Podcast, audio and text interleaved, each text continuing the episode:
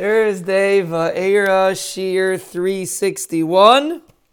So we had a horror this morning, the cover our Chashav guest to Meretz Israel. I had a horror this morning.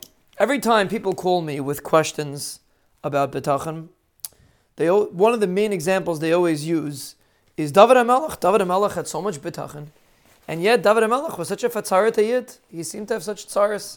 So how could we say that Betachan makes a person have Yeshuas and brachas and Zach and a person's protected?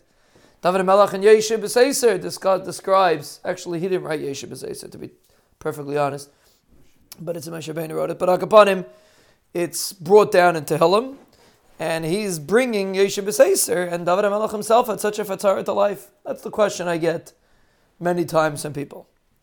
And then I'm saying Hallel this morning, and I read a pasuk, I understand the pasuk. Ma oshiv lashem kol tag And it hit me. David Melech is saying, what can I give back to the Ben Shalom? Kol tag for everything he did for me. I don't understand. David Melech was this fatzar to Yid. He had so much stars. Uh, there's plenty. You know, relax. Ma'ashal Hashem kol tag What did Ben Shalom do already? So a person, Nebuch, suffers his whole life. His son rebelled against him. The list is endless. And such an individual could say, Ma'ashiv Lashem, kol tag And really, you could ask the Kasha and Tehillim itself. Tehillim is full of bakashis, neirois, mamish, B'dmayis shalish, terrible, huge bakashas. And still the same Tillim is Ma'ashal Hashem Kol Tag. And the answer is, it's not a stira.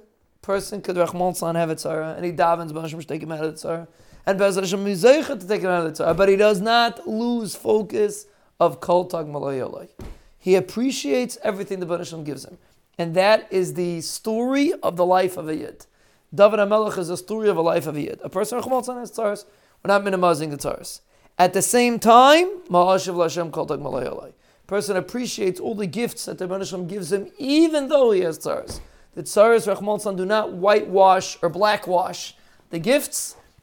That is the attitude of a yid, and when a person has such an attitude, he thanks Hakadosh Baruch Hu, and Be'ezah Hashem. Then the Rebbeinu Shalom brings Ana Hashem Mashiach, Ana Hashem Atzlichana, where Be'ez Hashem Zeicha to Yeshuas and Atzlachas.